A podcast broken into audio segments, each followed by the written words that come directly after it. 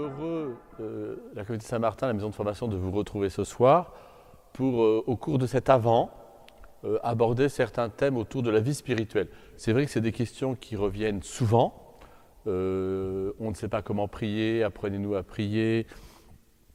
Et notre fondateur, l'abbé Jean-François Guérin, aimait le temps de l'avant, puisque c'est un temps de commencement et de recommencement pour chacun d'entre nous. Vous voyez, c'est l'occasion pour dans ce début d'année liturgique, de remettre certaines choses au point dans notre vie et, évidemment revenir à la source de notre vie chrétienne, c'est-à-dire à la prière, aux différentes formes de prière. Et c'est pour cela que pendant ce temps de l'Avent, nous allons euh, tous les jeudis, à la même heure, essayer de vous présenter euh, des thèmes autour de la prière. Ce soir, je dois vous parler de la question du silence. Voilà. Et je voudrais commencer euh, cette conférence par deux citations euh, autour du silence. Le Père céleste a dit une seule parole, c'est son Fils. Il l'a dit éternellement et dans un éternel silence. C'est dans le silence de l'âme qu'elle se fait entendre. Et je voudrais vous lire une autre citation euh, d'un chartreux, une très belle phrase je, vous invite à l'écouter euh, de manière un peu méditative qui va nous faire entrer dans cette conférence. Dieu créa votre âme silencieuse.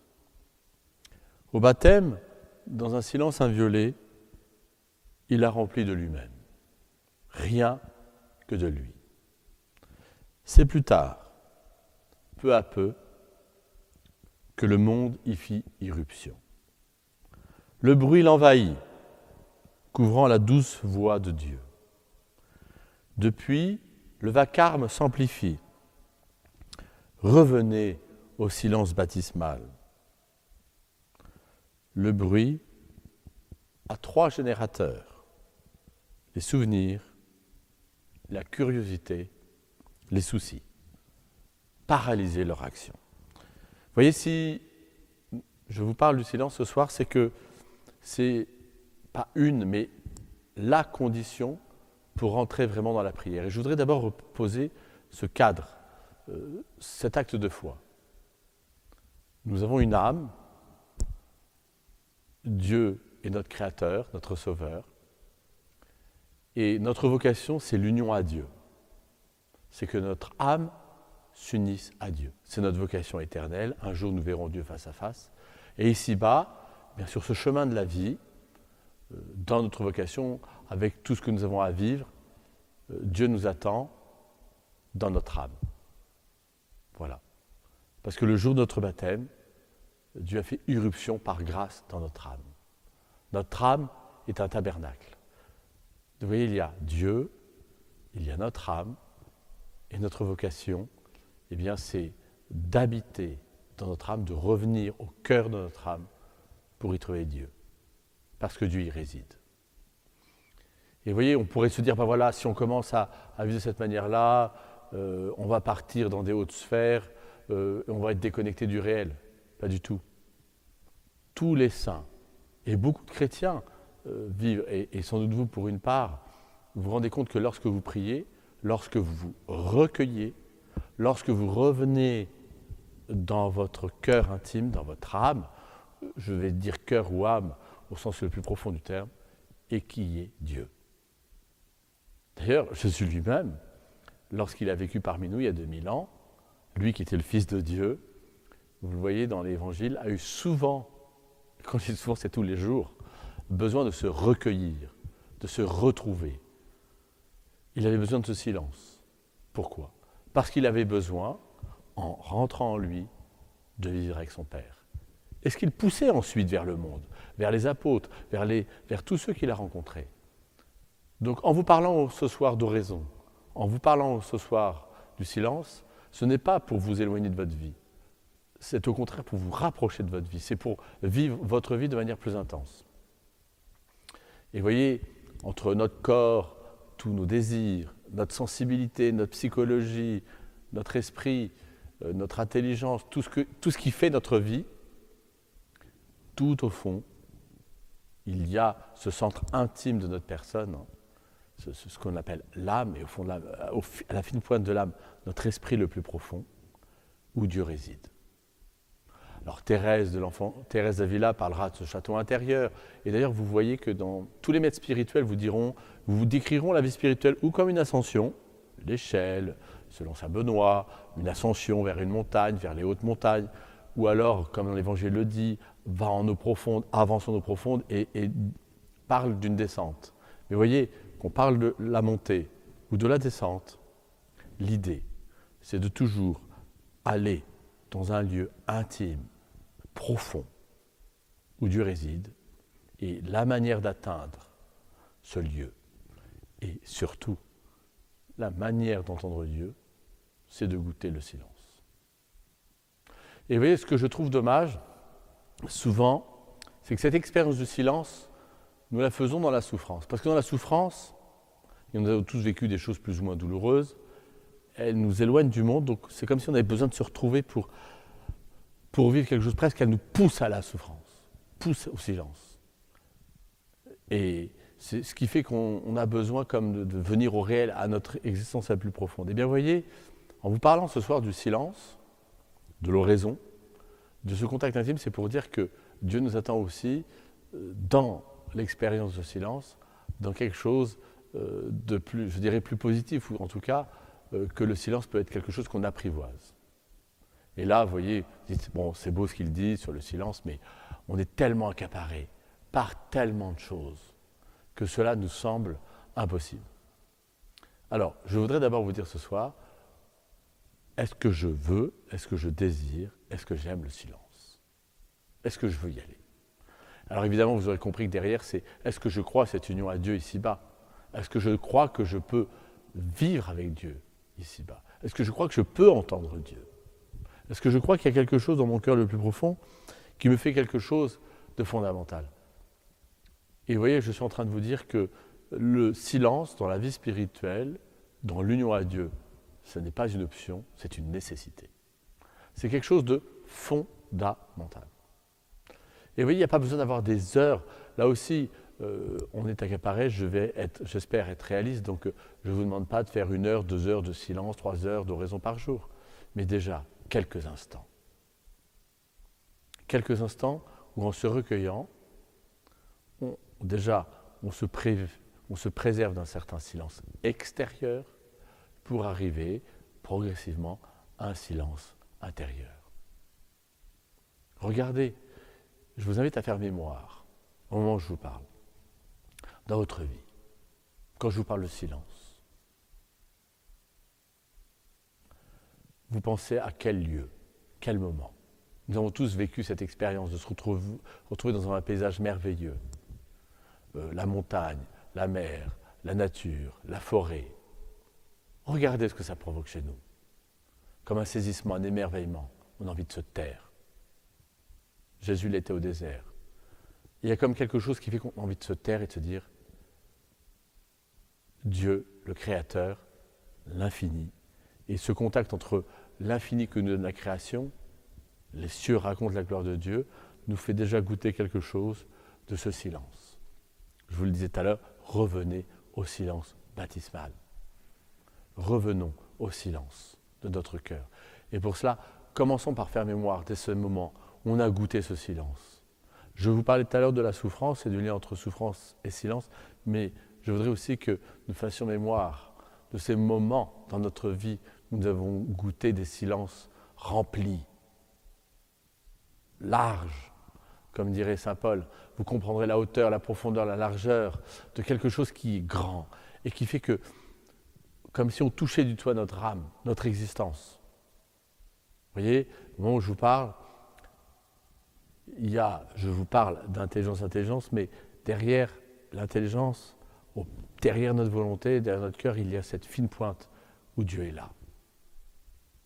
Et j'aime quand je, j'essaie de rentrer dans la raison, de toujours poser, et je vous y invite, quand vous cherchez à vivre ce moment, de poser cet acte de foi. Parce que ni ma psychologie, ni ma sensibilité, ni mon corps ne me fait toucher ce silence de Dieu. En revanche, si je pose cet acte de foi, il y a mon âme, il y a Dieu. Et je crois que Dieu, c'est bien, je, viens de dire, je crois que Dieu vit au plus profond de mon âme. Et j'aime à croire que Dieu me dit au plus profond de mon âme, viens, viens te reposer, viens dans le silence de ton cœur, j'y suis. Alors, évidemment, entre ce que je vis, ce que nous vivons, avec tout ce qui fait notre vie, et le silence de notre cœur, notre âme, vous imaginez le chemin. Et euh, c'est un paradoxe, tout à la fois ce chemin est long, il faut de la persévérance et du courage, et en même temps, je veux vous dire que c'est facile, simple, tout simple. Parce qu'il y a l'Esprit Saint qui nous a donné qui va nous accompagner sur cette route. Et qu'en un instant, ce soir, demain, en vous préservant de ce silence, vous puissiez toucher quelque chose à travers et dans ce silence de la présence de Dieu. Et ça, c'est pour ça que j'insiste sur cet acte de foi qu'il faut poser. Oui, je crois que Dieu est présent au plus profond de mon cœur. Et je trouve ça merveilleux quand on arrive à, se représenter les choses de cette manière-là. Alors je vous disais tout à l'heure, euh, je n'ai rien inventé et vous voyez, quand il est question de silence, euh, vers qui je me tourne? Vers les Chartreux. Ce sont les, experts, les maîtres, nos grands frères dans la foi du silence. Donc le livre dont je vais vous parler s'appelle Les portes du silence. Il y a un autre livre qui s'appelle Le silence cartusien. Euh, je vous pourrais parler des paroles de Chartreux. Je peux vous parler aussi du silence tel que le Carmel en parle, dont le Père Marie-Eugène de l'Enfant Jésus.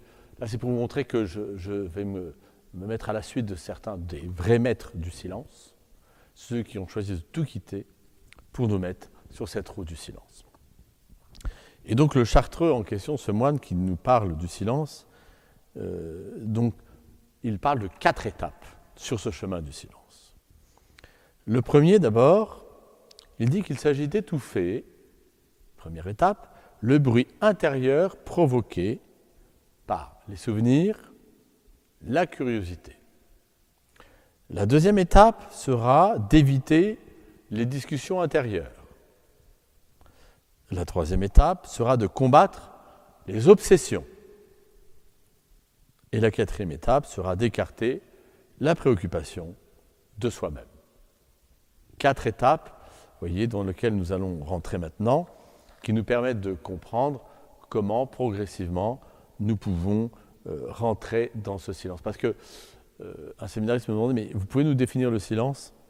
Et je lui ai répondu, en fait, euh, en suivant les maîtres spirituels, je ne peux pas tant dire ce qu'est le silence que dire ce qu'il n'est pas.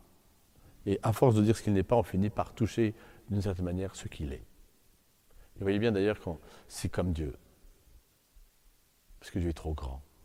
Dieu est à la fois le transcendant et l'immanent. Et donc c'est pour ça qu'il y a un tel lien entre Dieu et le silence. C'est pour ça que j'insiste autant sur le fait que euh, désirer le silence, se battre pour essayer de goûter quelque chose du silence, d'une certaine manière, c'est dire à Dieu, c'est exprimer notre désir. Notre désir de Dieu, notre désir de nous unir à Dieu, est très lié à notre manière de désirer et d'aimer le silence. Vous voyez, ça peut paraître surprenant, mais c'est aussi simple. Je désire Dieu, je désire m'unir à Dieu, eh bien passe par ce chemin du silence. Je désire aimer, rencontrer le silence. Alors là aussi, vous savez, et les chartreux sont les premiers à nous le dire, et tous les maîtres spirituels, c'est l'histoire d'une vie. Donc, euh, pas d'idéalisme, pas de perfectionnisme dans ce chemin-là. Si dans notre vie, vous arrivez dans les dix minutes, le quart d'heure de silence que vous arriverez à obtenir, vous avez quelques instants de silence, c'est Dieu que vous aurez goûté. Donc, mais par contre, ce qui plaît à Dieu, c'est notre désir. Ce qui plaît à Dieu, c'est que nous ayons envie et que nous prenons les moyens concrets, effectifs, de rentrer dans ce silence. Première étape du silence, eh bien, vous voyez, j'ai pris mon téléphone portable volontairement, c'est de savoir s'en abstenir. Téléphone, télévision, Internet.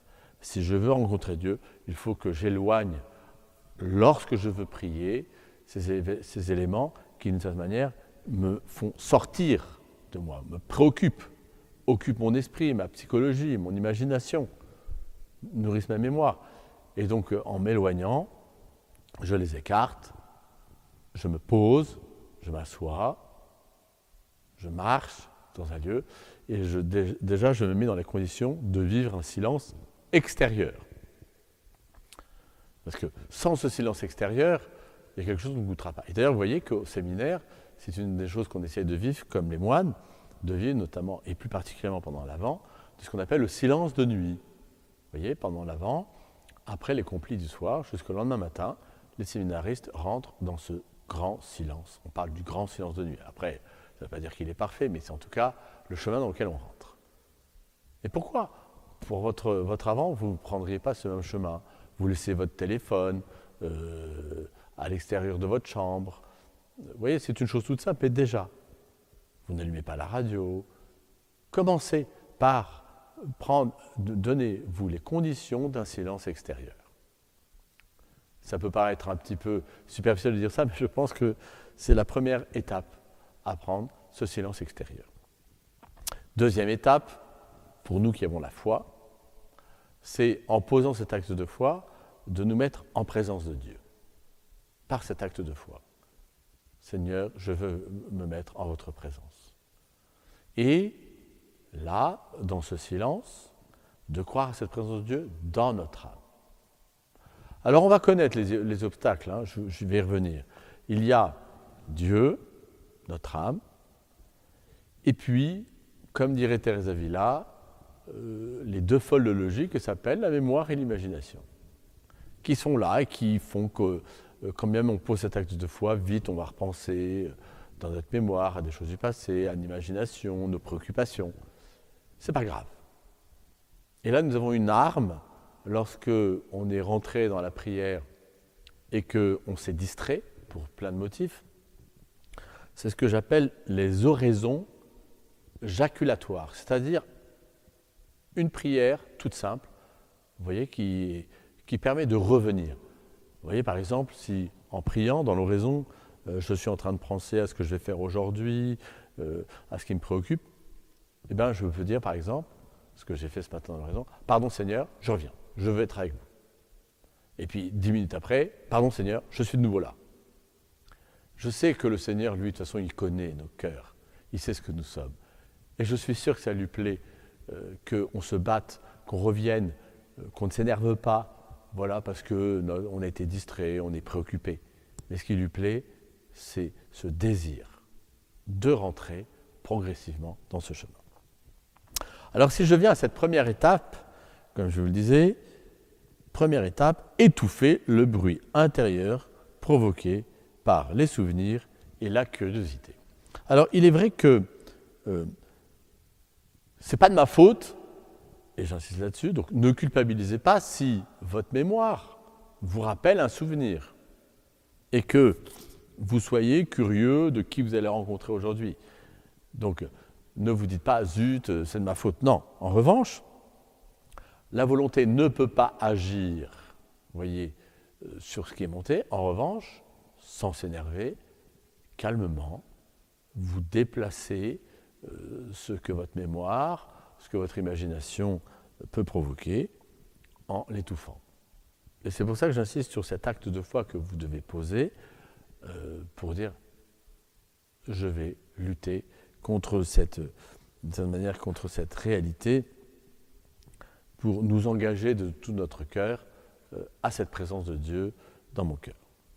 Ensuite, quelque chose qui est un peu différent, éviter les discussions intérieures. Euh, c'est incroyable de voir euh, l'agitation de nos pensées. Alors là, je pense que euh, nous pouvons, nous en sommes responsables. Notre volonté peut éviter le déclenchement de ces discussions intérieures. Alors, quand on se recule, on s'aperçoit que nos discussions intérieures sont souvent l'occasion de, parce qu'on pense à beaucoup de choses qui nous préoccupent. Et en fait, au fond, elles nous empêchent de revenir à ce silence. Et en fait, petit à petit, on s'éloigne de Dieu. Donc j'ai envie de dire, refuser d'entrer dans la discussion intérieure et souvent dans les justifications. Alors, vous voyez l'intérêt de savoir relire de temps en temps notre raison dire mais pourquoi en fait, au bout d'une semaine, euh, qu'un jour, tiens, mais qu'est-ce qui me préoccupe Pourquoi j'ai peur du silence? Parce que vous voyez, j'ouvre une première parenthèse. Certains ont peur du silence. Pourquoi?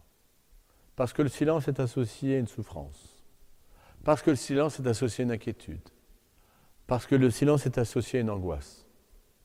Alors n'ayez pas peur de nommer le lien qu'il peut y avoir en vous entre silence et inquiétude, silence et angoisse, silence et discussion intérieure. Nommez la chose.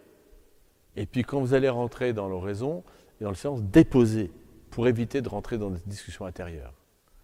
Pour l'un, ça va être euh, l'inquiétude de vos enfants, euh, pour l'autre, de votre avenir, ou euh, quelque chose qu'on n'avait pas réussi à pardonner, et qui fait que comme c'est quelque chose qu'on a porté dans la prière, et qu'on a pu être déçu parce qu'on a l'impression que Dieu ne nous a pas parlé, de cette manière, ça s'est tellement fixé dans notre mémoire qu'on ne sait plus faire autrement.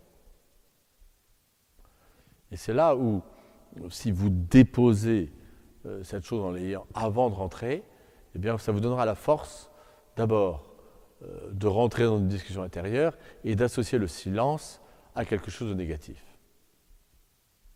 Parce que je veux, avec vous, reposer cet acte de foi, Dieu est bon, Dieu est grand. Oui, on ne comprend pas toujours ce que Dieu nous dit, ce que Dieu veut pour nous, c'est vrai. Et on a, c'est une chose qui nous inquiète. Mais vous voyez, je reviens là au cœur du cœur de notre foi, que Dieu est bon, c'est notre Créateur, le Père est le Père de toutes les miséricordes, qu'il veut nous sauver, qu'il veut le meilleur pour nous, même si nous ne le comprenons pas tout de suite. Et donc c'est ce qui va permettre petit à petit de, de déposer euh, ce qui peut nous inquiéter. Ça, c'est la deuxième étape euh, que j'appelle éviter les discussions intérieures. Troisième étape, combattre les obsessions. Vous voyez, euh, elle peut avoir un fondement réel, l'obsession. Hein. elle peut avoir quelque chose qui touche notre vie. Et vous voyez, c'est en cela que le silence, euh, c'est un lieu de vérité. C'est pour ça que d'une certaine manière, on le désire et on le fuit. C'est que c'est un lieu de vérité. Mais attention, quand je vous parle de ce lieu de vérité, il faut que ce soit un lieu de vérité avec Dieu et pas avec nous-mêmes. Parce qu'en fait, nous sommes souvent trop durs avec nous-mêmes, alors que lui, Dieu est bon avec nous. Et c'est pour ça qu'il faut oser.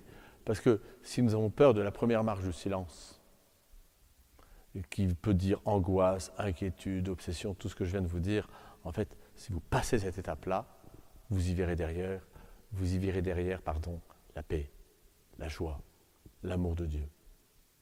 Ça sera indicible. Et d'ailleurs, c'est pour ça que les maîtres spirituels ont toujours du mal à dire, à exprimer cette expérience de Dieu. Et c'est pour ça qu'ils utilisent le langage de la poésie. C'est pour ça qu'ils expriment quelque chose qui est grand, et c'est pour ça que dans notre propre vie, vous voyez, quand on doit goûter ce silence, il, faut faire mémoire. Faites mémoire de ces beaux moments de silence de votre vie.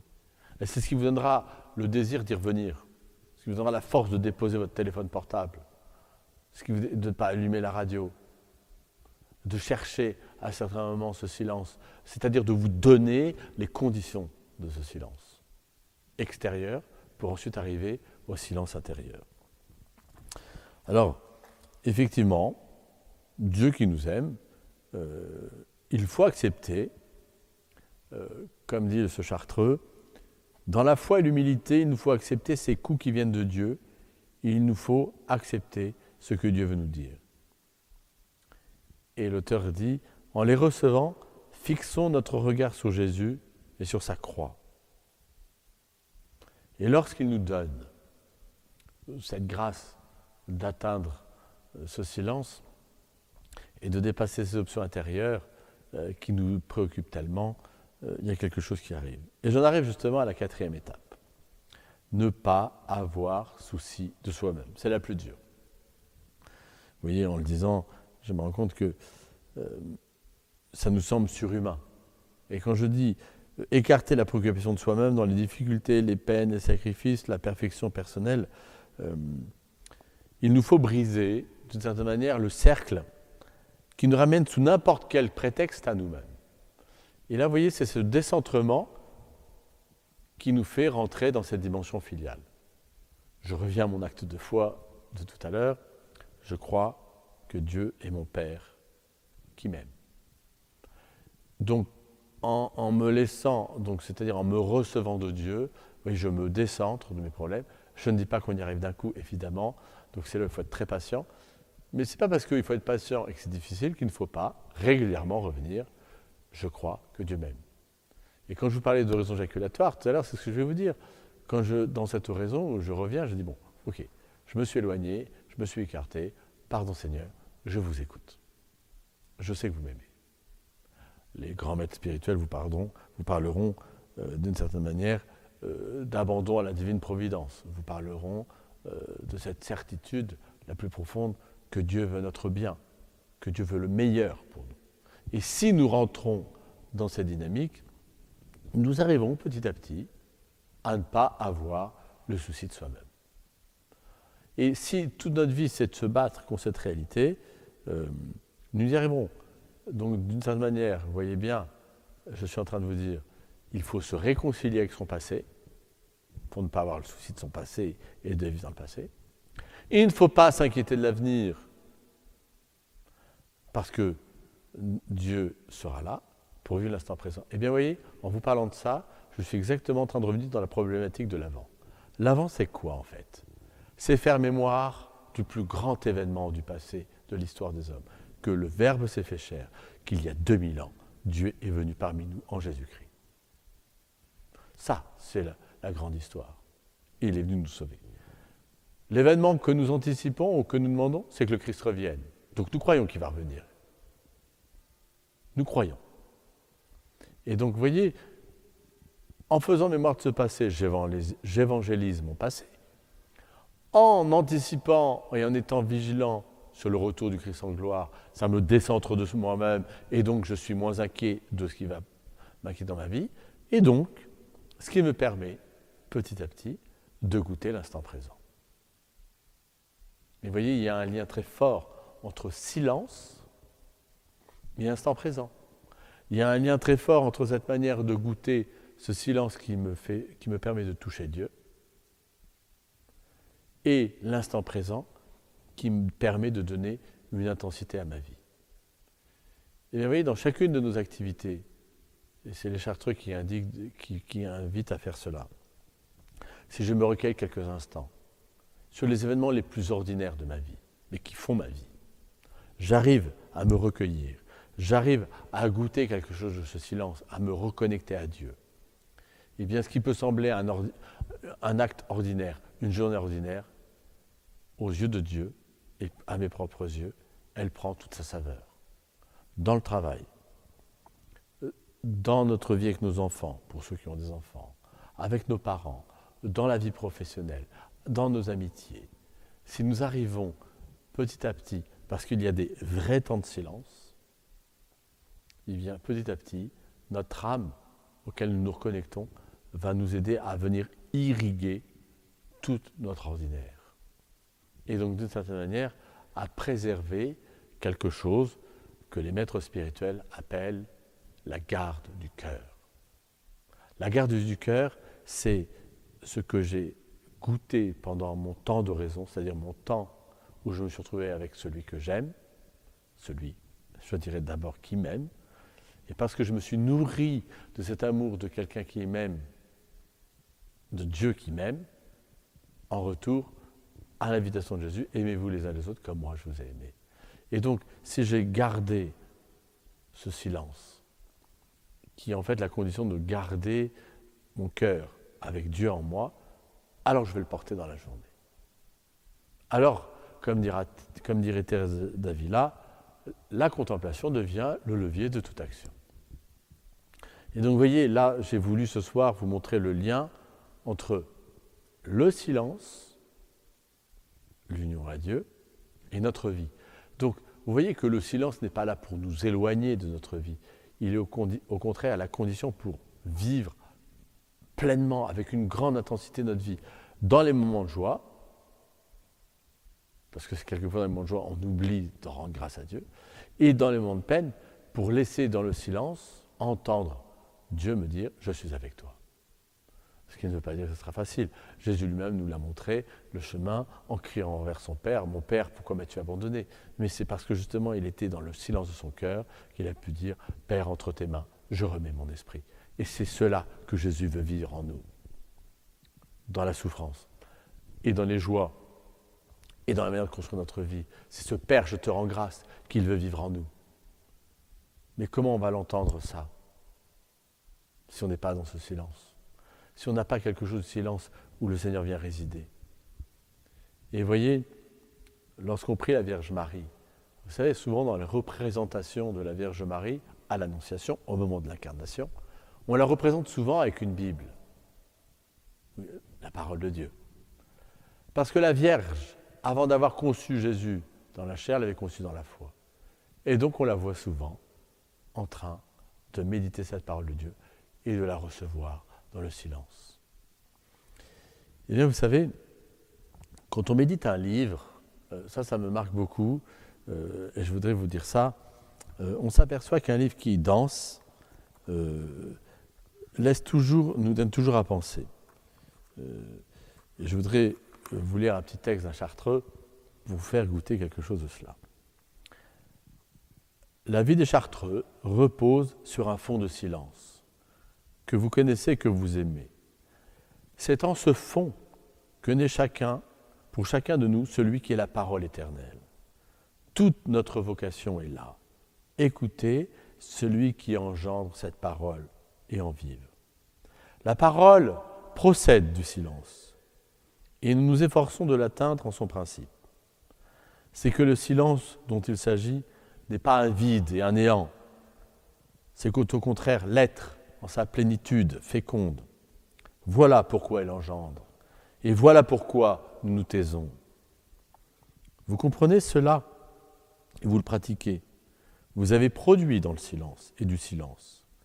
Et plus vos œuvres sont nées du silence, plus elles sont vivantes et vivifiantes. Je ne sais où j'ai lu que les livres valent plus parce que ce qu'ils ne disent que parce qu'ils disent. Le lecteur est, comme celui qui regarde un horizon. Il cherche par-delà les lignes qu'il voit, les perspectives qu'il devine à peine, et qu'il attire précisément par le mystère qui n'est que présenti. Les ouvrages qu'on aime sont les ouvrages qui font penser. On y cherche le silence d'où ces paroles sont nées. Ce silence, ce sont les profondeurs d'âme que les mots ne peuvent traduire parce qu'elles sont plus grandes qu'eux.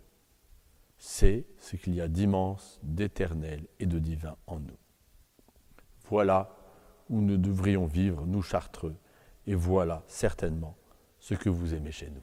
Eh bien, vous voyez, je trouve que dans ce texte, ce qu'il vient de dire, c'est assez intéressant parce qu'on a tous fait l'expérience dans une conversation, dans une lecture, dans un film, dans quelque chose qui a été fait, lorsque une action, un livre, euh, une parole, une conversation vient du plus profond de notre cœur, eh bien, ce qui en jaillit a la même profondeur et la même intensité, et on le goûte.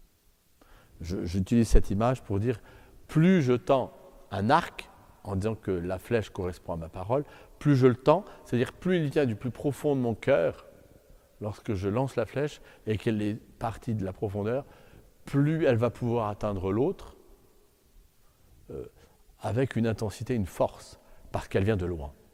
Et on le sent bien d'ailleurs.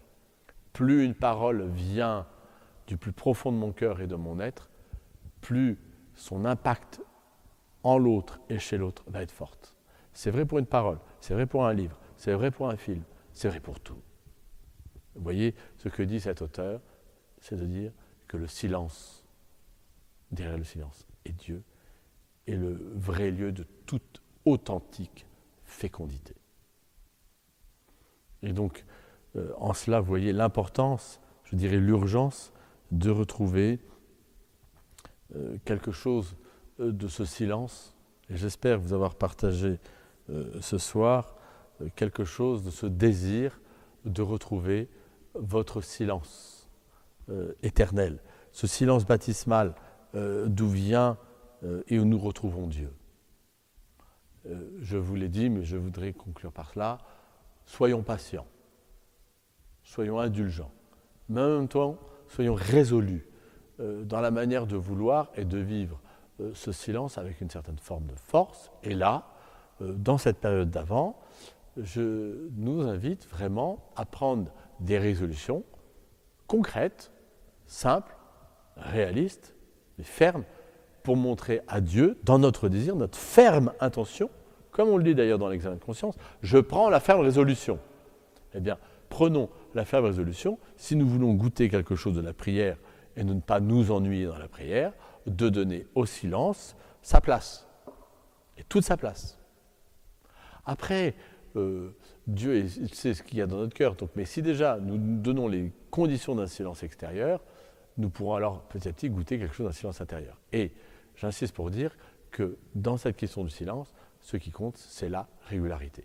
Si vous faites, vous décidez de faire un quart de silence de présence à Dieu, mais tenez-vous jusqu'à Noël sur ce silence. Si c'est une fois de temps en temps, vous ne goûterez rien. Et si vous tenez tout au long de l'avant ces 15 minutes de silence, je ne vous inviterai pas à regarder sur votre téléphone les applications qui vous permettent de voir euh, combien de temps par jour vous passez. Euh, je vous parlais des oraisons jaculatoires, mais euh, est-ce que nous n'allons pas sur notre téléphone portable y voir quelque chose de régulier? Voilà, merci beaucoup pour cette conférence. Maintenant, je vois que j'ai des questions auxquelles je vais répondre. sur les questions qui m'ont été posées. Comment faire la différence entre un dialogue intérieur et avec Dieu? Alors c'est vrai, ça vous voyez, cette première question, elle est tellement juste. Euh, cette question, quelquefois on peut se tromper, quelquefois effectivement on hésite entre le film qu'on se fait dans sa tête et euh, le lien avec Dieu. Alors là, j'ai envie de vous dire, euh, si ce que vous avez fait ou ce que vous pensez est bon, même si c'est un peu quelquefois un film que vous faites, dites-vous que ça vient de Dieu. Alors la différence, c'est quoi? C'est que si ça vient vraiment de Dieu, le lendemain, l'après-lendemain, vous y penserez encore, il y aura comme quelque chose qui va durer. Si c'était juste un dialogue intérieur, ça passe. Donc euh, on ne peut pas le dire sur le moment, euh, mais vous voyez, si je me retourne en, repensant à cette oraison où j'ai eu l'impression de parler à Dieu et que Dieu me parlait, si une semaine après, je continue à avoir cette impression, alors que c'était Dieu. Si c'était un dialogue intérieur et un film que je me suis fait tout seul, pour autant qu'il est bon, Dieu est capable de s'en servir. ensuite, euh, est-ce qu'on peut trouver un temps de silence dans une journée active? Eh bien, justement, comment peut-on trouver un temps de silence dans une journée active? Ce que je vous disais, l'idéal, c'est le matin. Euh, pourquoi? Parce que nous n'avons pas encore euh, tout, le bruit du monde qui est venu nous accaparer.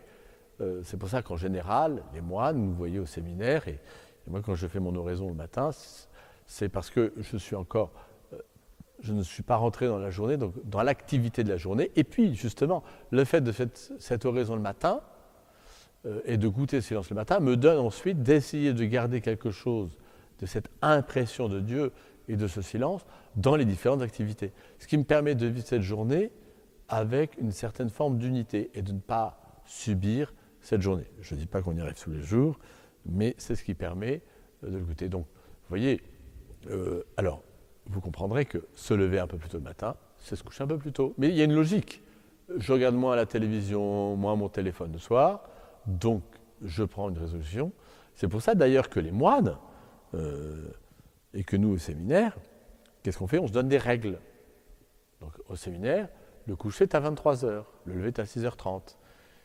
Mais forcément, si je me couche tard, ben, je n'ai pas la force de me lever.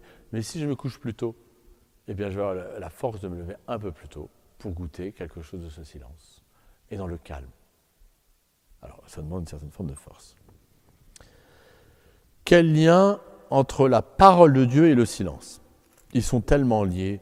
Oui, quand je vous parle entre parole et silence, c'est un peu un paradoxe, parce qu'on dit, qui dit silence dit qu'il n'y a pas de parole.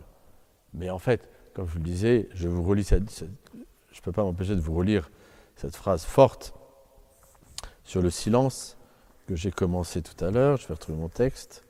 Euh, parce que tout est dit dans, ce, dans cette phrase je ne l'ai pas inventée, elle vient de Saint Jean de la Croix. Il dit la chose suivante Le Père céleste a dit une seule parole. C'est son Fils. Il l'a dit éternellement et dans un éternel silence.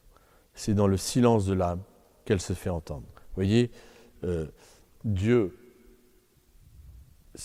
Jésus est, le Verbe fait chair, c'est-à-dire la parole faite chair, et mystérieusement, vous voyez, il y a même quelque chose dans le, dans Noël qu'on retrouve.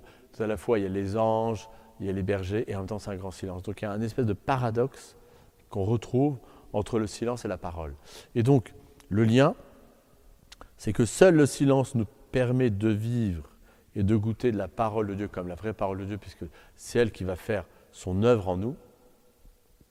Euh, donc, le silence est la condition pour euh, effectivement faire l'expérience que la parole de Dieu est vivante en nous. C'est le lieu qui va, faire, qui va permettre que cette parole de Dieu se féconde en nous. C'est pour ça qu'il y a un lien euh, très fort. Autre question. Les événements extérieurs peuvent influer sur notre vie intérieure.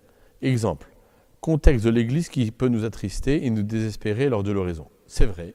Ce que je vous disais sur nos inquiétudes, nos obsessions, et c'est là où, dans les prières, on en reparlera peut-être à un autre moment, je distingue la prière d'intercession, la prière de supplication, euh, où là, on va porter nos prières, nos, cris, nos peines, nos joies. De ce moment, il faut savoir déposer à la porte tout cela, aussi légitime soit-il, pour goûter quelque chose d'expérience. Et voyez Jésus. En tout cas, c'est très fort de voir ça dans l'Évangile. Dans tout ce que vit Jésus, les joies, et dans les peines, la mort de son ami Lazare, ce peuple qui n'a plus de pain, euh, telle personne qui crie. Jésus commence toujours par s'arrêter. Rendre grâce, qui peut être choquant à certains moments. Au moment de Lazare, c'est le plus choquant, puisqu'il vient de perdre son ami Lazare, il dit Père, je te rends grâce. Donc, ce n'est pas une manière de fuir le réel, c'est au contraire une manière de se remettre d'abord dans le grand axe de la vie, que Dieu est notre Père et que nous sommes ses enfants. Et que c'est la plus grande des réalités c'est la chose la plus fondamentale. Ce qui ne veut pas dire qu'on y le reste, mais on le remet à sa place. Et donc voyez, et peut-être que tout le combat de votre raison euh, sera justement d'essayer de déposer cela, de le confier, pour vous rappeler que Dieu est Dieu. Ce qui ne veut pas dire qu'on ira à la réalité, mais qui permettra de revenir au réel. Est-ce plus facile de faire silence après une longue pratique de l'oraison? Oui et non. Oui, parce qu'il y a quand même un entraînement. Et vous voyez, c'est pour ça que je vous parlais de régularité. Mais ce qui n'empêche pas, et Thérèse Avila euh, est un très bon exemple, de montrer, elle qui était quand même une experte de la raison, même 20 ans, 30 ans après, nous montrer que ça demandait la même vigilance et quelquefois la mémoire, l'imagination, tout ça, les inquiétudes reviennent et de redemander la même humilité. Mais j'insiste quand même pour dire qu'il y a un entraînement, effectivement, du silence, euh, permet de le vivre. Lire une parole de l'Évangile peut-il nous aider à nous reconnecter au silence? Oui. Vous voyez, quand je vous parlais du silence de mes oraisons jaculatoires, euh, Thérèse Avila dit que ça peut être une parole de l'Écriture, un verset de psaume, euh, de l'Écriture, qui nous permet, en le disant lentement, de nous reconnecter au silence. Ça peut être une belle image, euh, ça peut être une prière. Et vous voyez, tout ce qui fait que nous allons revenir recentrer notre cœur, notre âme, notre intelligence sur notre présence à Dieu fait qu'on va y arriver progressivement. Donc oui, lire une parole de l'Évangile. Euh, d'ailleurs, un carme qui était venu prêcher au séminaire était venu nous rappeler qu'il ne faut pas avoir peur, même pendant l'oraison, de prendre un livre de spiritualité lorsqu'on a une mémoire ou on est distrait. Vous voyez, de reprendre un livre de spiritualité et, de ne pas tout de suite croire que les grands mystiques n'avaient pas de livre, euh, essayer de se prendre la tête l'oraison et le silence, ce n'est pas une prise de tête. C'est d'abord une histoire d'amour. Hein. Donc euh, je pense que c'est important de le comprendre. Quel silence possible au milieu des larmes? Euh, Quel mystère. Euh, quel silence possible au milieu des larmes? Bien, Je pense qu'à certains moments, si c'est des larmes de souffrance, il y a des moments donnés où notre silence, je dirais notre souffrance est un silence. Donc il ne faut pas culpabiliser de dire là, c'est il y a des moments donnés des souffrances et des choses qu'on vit qui sont tellement dures que euh, Dieu reçoit ça comme notre plus grand silence. Donc euh, ne nous inquiétons pas euh, de ce qu'il nous a donné. Voilà, je crois que j'ai répondu à toutes les questions qui m'ont été posées. Eh bien, je vous remercie de votre écoute en espérant eh que cela vous donnera le goût et un désir renouvelé de faire silence. Ah, j'ai une dernière question. Est-il nécessaire de prier lentement? Vous voyez, moi qui ne parle pas très lentement, euh, je pense quand même effectivement en tout cas, quand on veut rentrer dans le silence, il faut euh, effectivement euh, calmer notre entendement, notre mémoire, notre imagination, pour progressivement, effectivement, essayer d'arriver à quelque chose d'une certaine forme de paix qui, effectivement, peut nous aider.